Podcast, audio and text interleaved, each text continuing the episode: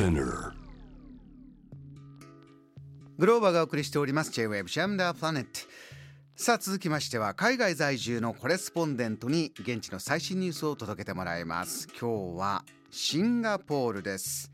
日本語でシンガポールの情報を発信するウェブサイトアジアリアンのライター。ご自身のツイッターでもシンガポール情報を発信しています。もうおなじみですねこの方です。えつまさんよろしくお願いします。はい、よろしくお願いします。えつまさんお元気ですか？はい、元気にしております。東京は今梅雨真っ最中でちょっとねこうパワー出すのにもみんな大変なこうじめっとした空気に抑え込まれてる感じもあるんですがシンガポールどうでしょうか、はい、実はシンガポールも6月からはモンスーンの時期に入りまして、うん。まあ今日は比較的天気がいいんですが、まあこう日中どことなく空がどんよりしている日ですとか、まあ雨が多くなっているんですけれども、うんうん。ただその分少し気温が涼しくなって、まあそういった意味では過ごしやすい日が続いています。つい先日ですねこの番組7時台に、えーシンガポールのお話すごく詳しく伺う機会があってその中でこのいろいろなインフレの問題で、とっても美味しい地元自慢のチキンライスもそのままのものが食べられなくなっちゃうんだと。こうチキンがフレッシュなチキンが入ってこなくなったり物流の問題なんてのも伺ったんですがはい。いかがですか？つまさんは実感しているものあります？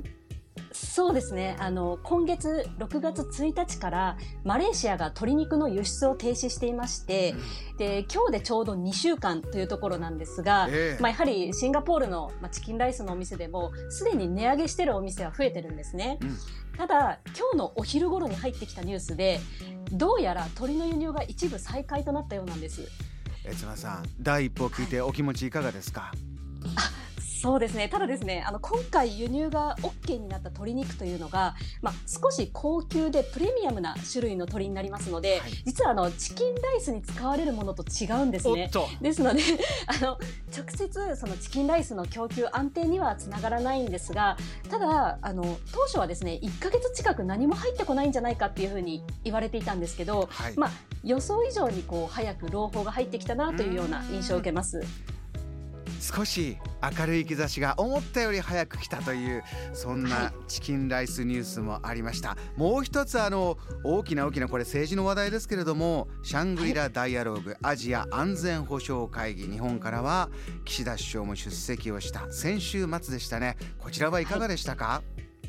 そうですね。今回2年ぶりの開催ということで、まあ、注目もされていましたし、まあ、やはり昨今の世界情勢に関わる重要な国際会議ですので、まあ、現地でも連日大きく報道されていました。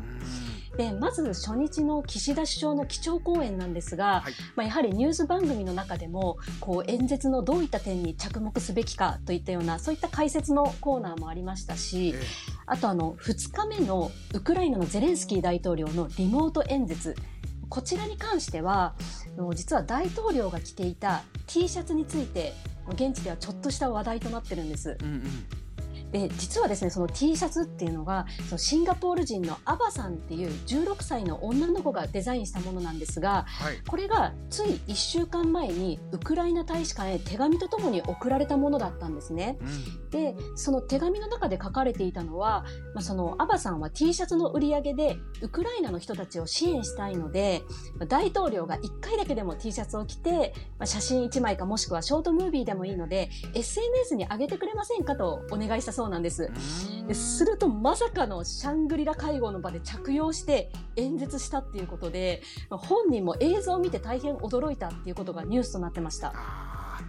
こういった安全保障会議でじゃあゼレンスキー大統領へこういった集まったアジアの国々からのメッセージというのはどういったものになったんでしょうね？そうですね。まあ、非常にセンシティブな内容ですし、まあ、シンガポールも本当に多民族国家でいろんな意見がありますので、まあ、なかなか、その、いろんな意見ありますけれども、ただこの16歳の女の子が起こしたアクションというところに関しては、まあ、やはり、あの、みんな称賛をしています。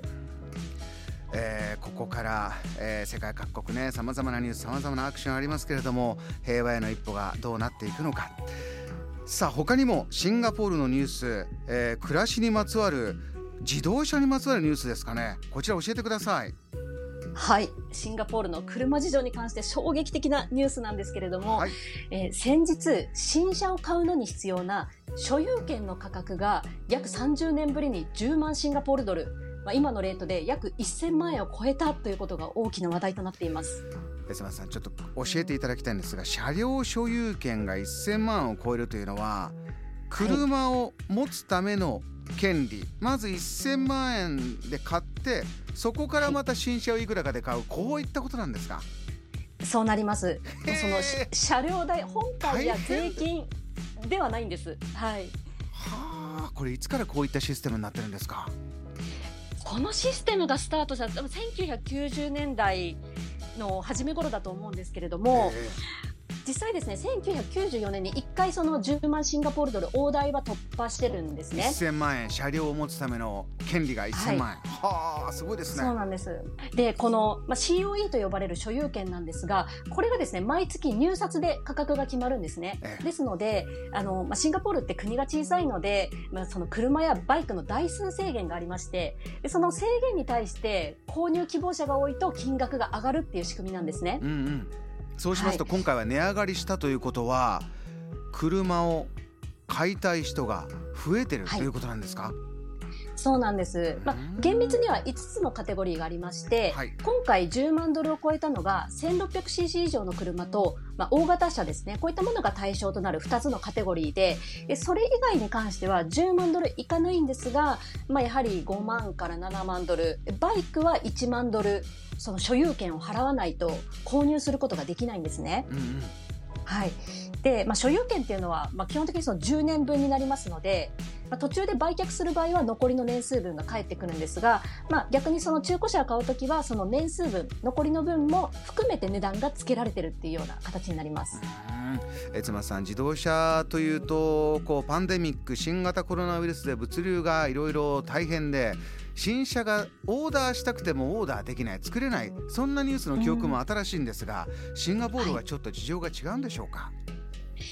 そうですね。あの、もちろん全体的にその物流の混乱で非常に影響は受けたんですけれども、そうですね、ここ数年やはりその、まあ、配車サービス、まあ、シンガポールではグラブと、あとインドネシア初のゴジェック、この2大配車サービスというのがもうこの2、3年でも非常に普及しまして、でまずその車やバイクの登録台数っていうのはもうずっと増え続けてるんですね。そうなんだ、はい。